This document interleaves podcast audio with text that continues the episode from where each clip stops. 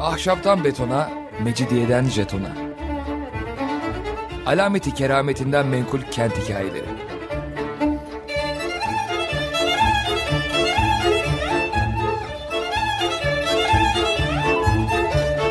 Hazırlayan ve sunan Pınar Erkan.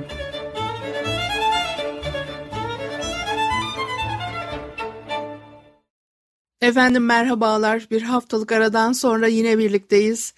95.0 frekanslı açık radyoda ahşaptan betona, Mecidiyeden jetona tam şu anda başlamış bulunmakta. Anlatıcınız ben Pınar Erkan. Elektronik posta adresim pinarerkan.yahoo.co.uk Bugün 19. yüzyılda e, İstanbul'da Robert Kolej'de öğretmenlik yapmış bir e, din adamının şehirle ilgili anlattıklarını özellikle Marmara kıyısındaki e, sur duvarlarıyla ilgili e, e, yazdıklarını sizinle paylaşmak istiyorum. E, babası da e, İstanbul'da yaşamış. 19. yüzyılda oluyor hep bunlar. E, İstanbul'un tanınmış hekimlerindenmiş e, Julius van Millingen. E, ve Alexander van Millingen de onun oğlu e, babası Lord Byron'un etkisiyle Yunan bağımsızlık hareketine katılmış. Oğlu da 19. yüzyılın ikinci yarısında tabii çok değişiklikler oluyor o dönemde şehirde hem kültürel açıdan hem batıyla ilişkiler politik açıdan hem şehrin müthiş bir değişim ve dönüşüm e, geçirdiği bir e, süreç ve o, zaman diliminde e, protestan kültürüyle yetişiyor. Nereye gitmiş? Malta Protestan Koleji'nde ilk eğitimini almış. Ondan sonra İngiltere'ye gidiyor ve orada Edinburgh Üniversitesi'nde üniversite eğitimini tamamlıyor. E, din adamı ama tarih e, konusunda e, da eğitim almış. Sonra da Robert Kolej'de uzun yıllar tarih dersleri veriyor ve İstanbul'a ilgili birçok şey e, yazmıştır. Ve der ki büyük bir şehri tanımayı arzulayan, güzel bir manzara karşısında hayranlık duymaya hazır, Yeteri kadar bilgiyle donanmış bir kimse için hiçbir şey Konstantinopolis'in eski surlarını dolaşmaktan daha ilgi çekici ve hatırlanmaya değer olamaz. Kent muhteşem doğal çevresini kapsayan bu 13 millik gezi sırasında çok farklı noktalardan görünür. Aynı zamanda tarih meraklıları 11 uzun yüzyıla doğru seyahat edebilir. Yalnızca yerel açıdan değil, dünya çapında da önem taşıyan birçok olaya tesadüf edebilir. Zaten İstanbul öyle bir şehir. Öyle olduğu için e, e, herkesin göz üstünde mi diyeyim? Her zaman e, dünya e, olaylarının e, merkezinde hem bulunduğu konum itibariyle hem tarihi e, bunları e, getiriyor. Şehrin Marmara Denizi'nden Asya kıyılarına doğru görünüşü çok kimse tarafından e, İstanbul'un en güzel manzarası olarak kabul ediliyor. Uzun dik bir yokuşla dağlık burnun sırtlarına doğru kurulu şehir ve Sarayburnu'ndan Yedikule'ye 5 milden fazla olan uzunluğuyla ayaklarınızın altında seriliyor. Her bir noktasından olduğu gibi buradan da kendini bir seferde mümkün olanın en fazlasıyla gösterir şehir diyor. Ee, ufuk çizgisi boyunca parlak güneş ışığında sanki en beyaz su mermerinden yapılmış gibi parlayan kubbeler ve minareler diziler halinde. Diğer yandan şehrin ayakları altında bir göl gibi güzel, şehri belirsiz bir mesafeye yerleştirecek kadar geniş olmayan ama bu ana kentin vakarını ve yüceliğini belirginleştirmeye yetecek ölçüde onu ön plana çıkaran, önemsiz ayrıntıları ortadan kaldıran, önemli özelliklerini daha da çarpıcı bir hale getiren, sert hatlarını yumuşatan, gürültüyü sükuta çeviren, etrafındaki surlarla ve üzerindeki asılı duran gökyüzüyle evlerinin sakin gri rengini uyumlu bir şekilde harmanlayan safir rengi bir deniz uzanmaktadır. Eğer deyim yerindeyse şehirler kraliçesinin en şehirsel manzarası karşınızda diyor. Ee, erken kalkan bir seyirci bazen Asya kıyılarında olağanüstü bir güzelliğin görüntüsünü seyreder. Ee, gece saatlerinde batıda koyu renkli bulutlar e, toplanır. Ee, bu, e, bulut kümelerine karşı uyuyan başkentin silüeti görülür. Söken şafağın derin sessizliğinde aniden açık pembe bir ışık burada bir minarenin ya da ötede bir kubbenin üzerinde parıldar parıldar, minareden minareye, kubbeden kubbeye, evden eve o renge boyanır. Aşağıya ve karşı kıyılara doğru yayılarak her şeyin biçimini kırmızı parmaklıkların dokunuşuyla değiştirişi, şehre durgun, karanlık bir arka fon çekilene kadar tarif edilemez bir zerafetle parıldar. Bayırlar gölge halinde Marmara'ya düştüğünde gün batımına doğru da manzara çok güzeldir ve Ayasofya'nın kubbesindeki pencerelerde günün son ışıkları tacın üzerindeki mücevherler gibi parıldadığında kızaran gök kubbe bir ihtişam kubbesidir. Ve aşağıda deniz koyu kırmızı, altın ve mor renklerden dokunmuş gibi gözükür. Eski zamanlarda şehri koruyan ve gözetleyen yıkık dökük kuleleri ve mazgallı siperleri altın rengi sular öptüğünde ve Marmara Denizi ay ışığında parıldadığında bu manzaranın yumuşak sessiz güzelliği hatırdan çıkarılamaz e, diyor. Sonra da Haydarpaşa'dan söz eder. İngiliz mezarlığı var Haydarpaşa'da biliyorsunuz. Ee, doğuya yönelen bir e, defnetme şekli var.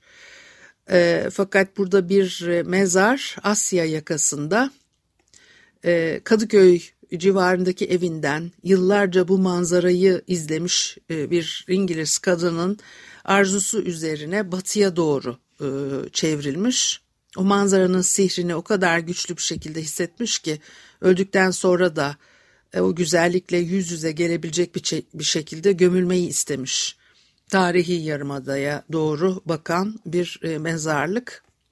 Marmara Denizi kenarında bir savunma sistemi ve bir ortaçağ gezgini anlatıyor ki büyük kısmı kıyının dönemeçlerini yakından takip eden ve 188 adetten az olmayan kare planlı e, kulelerle desteklenen bir surdan meydana geliyor. Muş. O surların inşaatı e, kentin birbirini takip eden gelişim dönemlerine karşılık gelen üç ayrı e, aşamada tamamlanarak son haline ulaşmış.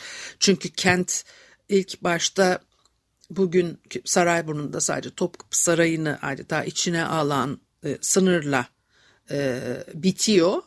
Bir sonraki aşamada biraz daha büyümüş ikinci sur duvarları inşa edilmiştir ondan sonra bir daha filan. Evet e, Sarayburnu'ndan Ahırkapı civarına kadar olan e, bölüm eski Bizantiyon'un savunma duvarlarını e, gösteriyor. İkinci noktadan Emilianus kapısı olan Davutpaşa kapısı semtine kadar Büyük Konstantin tarafından eklenmiş. Muhtemelen Langa Bostanı sebze bahçelerini kuşatan bu sur yeni Roma'nın kurucusu tarafından yaptırılan özgün savunma duvarlarının bir kısmını meydana getiriyor. Davutpaşa kapısından Kara surlarının güney ucuna kadar uzanan hatta genişleme 2. Teodosius'un hükümdarlık döneminde e, şehrin büyütülmesi sonucu meydana geliyor. Bir de e, Lodos'la ilgili ciddi bir imtihanı var e, şehrin her dönemde. E, o Marmara Denizi'nden e, büyük dalgalar, bu surları korumak istiyorlar. Onun için de iri kara parçalarını dalga kıran oluşturacak şekilde kıyıdan denize doğru açılan kısa mesafeli bir alan içinde aralıklı bir şekilde yerleştirmişler. E, fakat e, her zaman işe yaramıyor bu önlemler. e, deniz bu surların dehşet saçan en korkunç düşmanı olmuştur diyor. Örneğin 12 Şubat 1332'de kopan şiddetli bir fırtınanın savurduğu dalgalar sur duvarlarında gedikler açarak e, geçmiş, kapıları zorlamış ve akıp geçtiği her komşu mahalleyi harap etmiş. 764 yılının ilkbaharında olağanüstü hava koşulları Sarayburnu'nun yakınlarındaki sur duvarlarını hasara uğratıyor. Ondan önceki kış e, Karadeniz'in kuzey batı kıyılarında çok e, sert geçmiş ve deniz e, e, kıyıdan açıklara kadar donuyor. E, o birbirine bağlı donmuş buzlu alanın kırılması üzerine güneye doğru yüzmeye başlıyor buz kütleleri uzun kümeler halinde boğaz içine giriyor. Bunları konuşmuştuk daha önce. İşte farklı şekilde tekrar anlatılıyor. Elbette farklı kaynaklarda e, bunlar anlatılır. E, o yüzen buz kütleleri o kadar çok miktarda gelmiş ki Boğazların Marmara ucundaki kanalı bir süre tıkanmış. İnsanlar Üsküdar'dan Galata ve Beşiktaş'a ve e, Kadıköy e, Kadıköy'den e, tarihi yarımadaya güvenli bir şekilde buzların üzerinden yürüyerek geçebilmişler. Ve en sonunda da buz kütlesi yeniden kırılıp ileriye doğru hareket ettiğinde iki büyük buz kütlesi o yöne doğru ilerleyen kabarık akıntılarla Sarayburnu'na doğru savrulmuş. Bu tuhaf saldırgan surların üzerine yükselmiş ve soğuk dokunuşuyla sur duvarlarını parçalayan garip düşmanın karşısında şehir korkuyla titremiştir diyor. O sur duvarlarının maruz kaldığı hava koşulları ve fırtınalardan e, ne sıklıkla e, etkilendiği, surlar üzerinde bulunan bu yapıları onartan kimselerin onuruna konulan sayısız kitabeden anlaşılır. En yoğun onarımlar e, Teofilos hükümdarlık döneminde yapılmış. Tam 9. yüzyılın ilk yarısına denk geliyor. O yani bugün mevcut olan sur duvarlarının da büyük kısmı bu dönemden kalma. Fakat aynı şekilde e, e, e, pek çok imparator e, o surların düzenli olarak e, bakımıyla ilgilenmiş. Yoksa başka türlü zaten ayakta kalmalarına imkan yok. Bir müzik arası verelim devam edelim. Efendim Açık Radyo'da ahşaptan betona, mecidiyeden jetona devam ediyor. Haliyle Pınar Erkan'ı dinlemektesiniz. Ve e, Alexander Van Billingen'in e, İstanbul'u anlatan e, metinlerinden aktarıyordum size. Marmara e, surlarını e, yazmış. E, Marmara Denizi'nin kıyısındaki surlar şehrin etkin savunmasında e, önemli bir e, yer tutuyor. Yani onlar e, diyor ki asla ciddi bir düşman saldırısına maruz kalmamıştır. Böyle bir şey yalnızca savaş ilan ettiği düşmanlarına karşı imparatorluğun deniz üstünlüğünü koruduğu sürece umulabilirdi. Ancak imparatorluk her zaman denizlere hakim değil. Kıyı boyunca geçip e, giden akıntılar gemileri sürükleyip e, saldırı mesafesine yaklaşmada e, güçlükler yaratması nedeniyle bu surların saldırıdan korunmasını sağlamış. Akıntıların kendi gemilerini denizin ortasına sürükleyeceği korkusundan dolayı Dandolo ki Dandolo'dan da geçmiş programlarda çok söz ettik 4. Ee, Haçlı e, filosunu başkentin bu bölümünün önlerine getirilmesini istemiyor. Bunu reddediyor. O surlara karşı yapılan bir saldırıya görünüş olarak en yakını 610 senesinde Heraklius'un e, Tiran Pokas'ı tahttan indirmek amacıyla e, Kartaca'dan bir filo getirmesi o kalıntıları hipodromun aşağısındaki e, Kadırga Limanı mahallesinde görülen Justinianos ya da e, Sofia Limanı'nın önüne yerleştirmesi diyor. E, Kadırga Limanı Osmanlı döneminde çok uzun sürede e, çok uzun süre denebilir mi bilmiyorum fakat e, kullanılıyordu. E, o etkin bir saldırıdan ziyade doğası itibariyle düşmanca bir gösteriye benzerdi diyor E, bu nedenle vatandaşlar Heraklios'u bir kurtarıcı olarak karşılamışlar ve Pokas'ı ona esir olarak teslim etmişler. E, o sur duvarlarının e, saldırıdan e, korunaklı olması e, e, e, ani bir düşman saldırısını davet eder bir durumda bırakılma güvencesini vermiyordu diyor.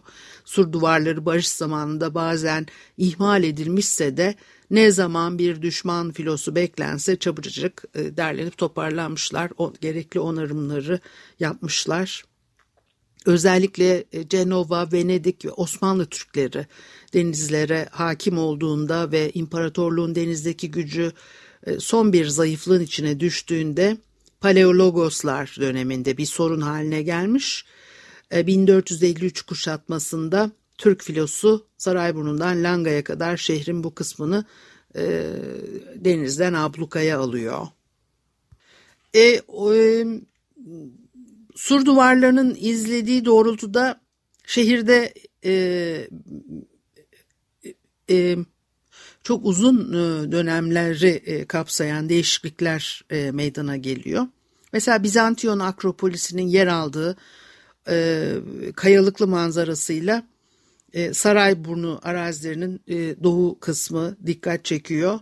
Büyük stratejik değere ve harika bir manzaraya sahip bir doruk noktası. Bu noktaya hakim olmak Pers ülkesinden e, o ünlü geri dönüşlerinde on binlerin Makedonyalı, Filipin, Septimus Severus'un, e, Büyük Konstantin'in ve daha e, nicelerinin e, arzusu Konstantinopolis'in kuruluşundan Türklerin zamanına kadar Akropolis'in bulunduğu yer şehrin sıradan bir kısmı haline e, e, geliyor.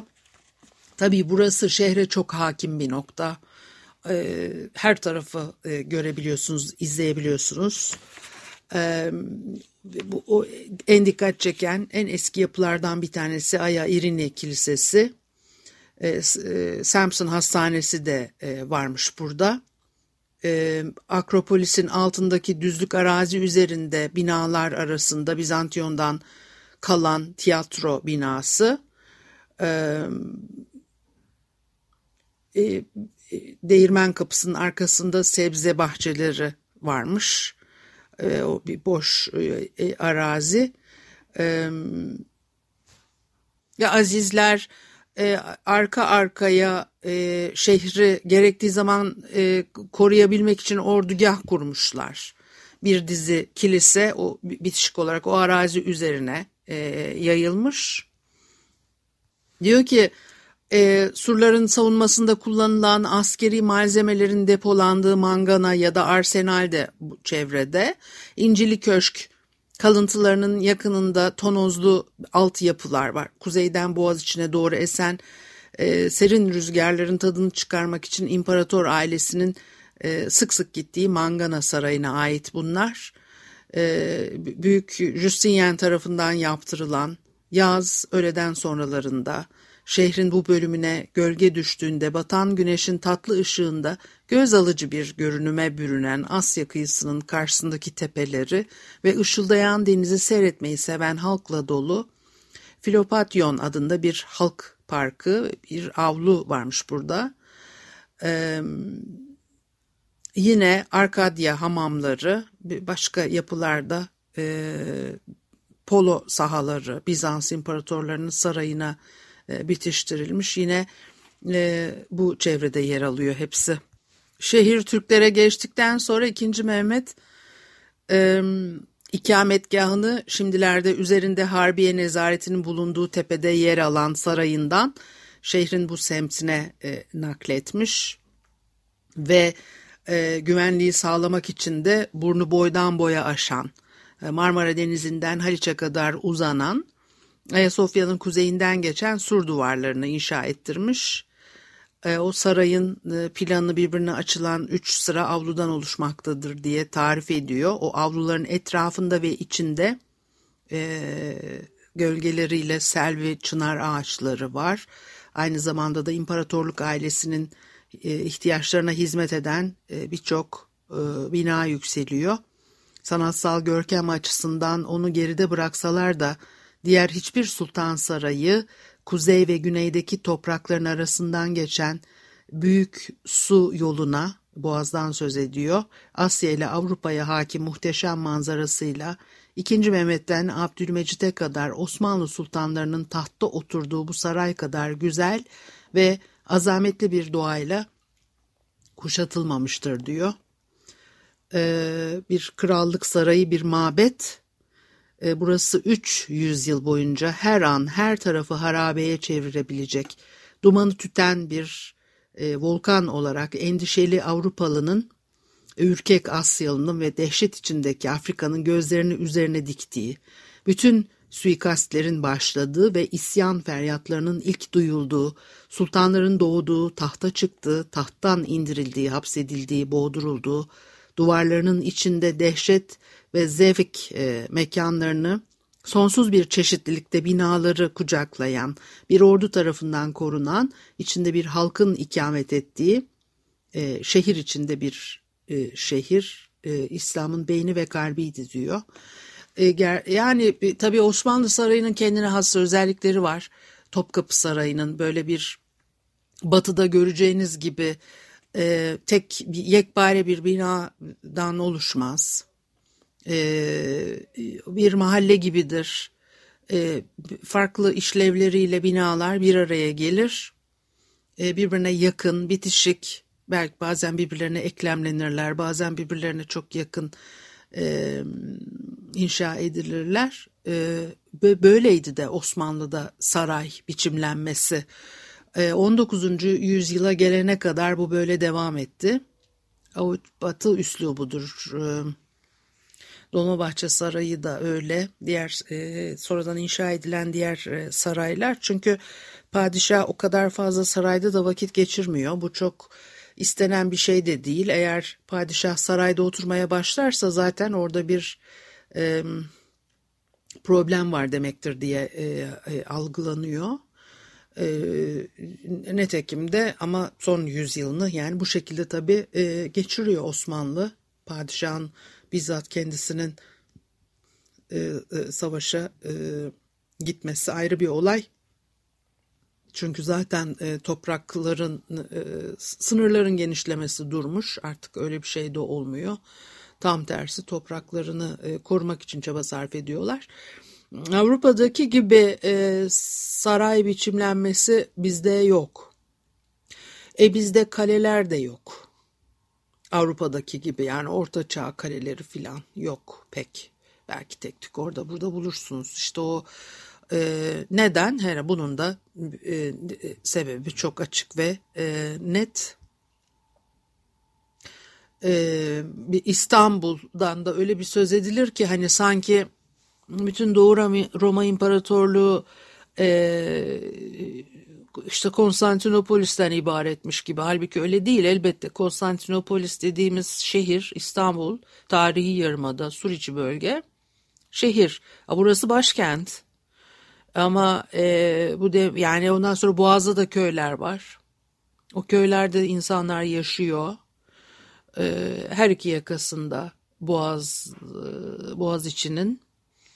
E, Kadıköy'de Üsküdar'da e, yaşıyor insanlar. E, şehir 2. Mehmet tarafından alınana kadar bir 100 yıl zaten Türklerin e, e, Boğaz'da Anadolu yakasında olması çok enteresan değil mi? 100 yıl kadar sürmüştür bu. Ve bütün o e, aslında e, işte bugünkü Göztepe, Erenköy, ne bileyim ben Kartal, e, Üsküdar'dan Pendik'e gidene kadar bu yol e, güzergah üzerinde e, bu isimler nereden geliyor? E, hani farklı bir gözle, farklı bir açıdan bakarsanız da bambaşka bir e, İstanbul görürsünüz. Yani İstanbul'un e, sınırlarının genişlemesi, tarihi yarımadanın dışına çıkmaya başlaması 19. yüzyılla oluyor. Ama bunları da geçmiş programlarda çok konuştuk. Bugünlük de bu kadar olsun. Haftaya görüşene kadar hoşçakalın.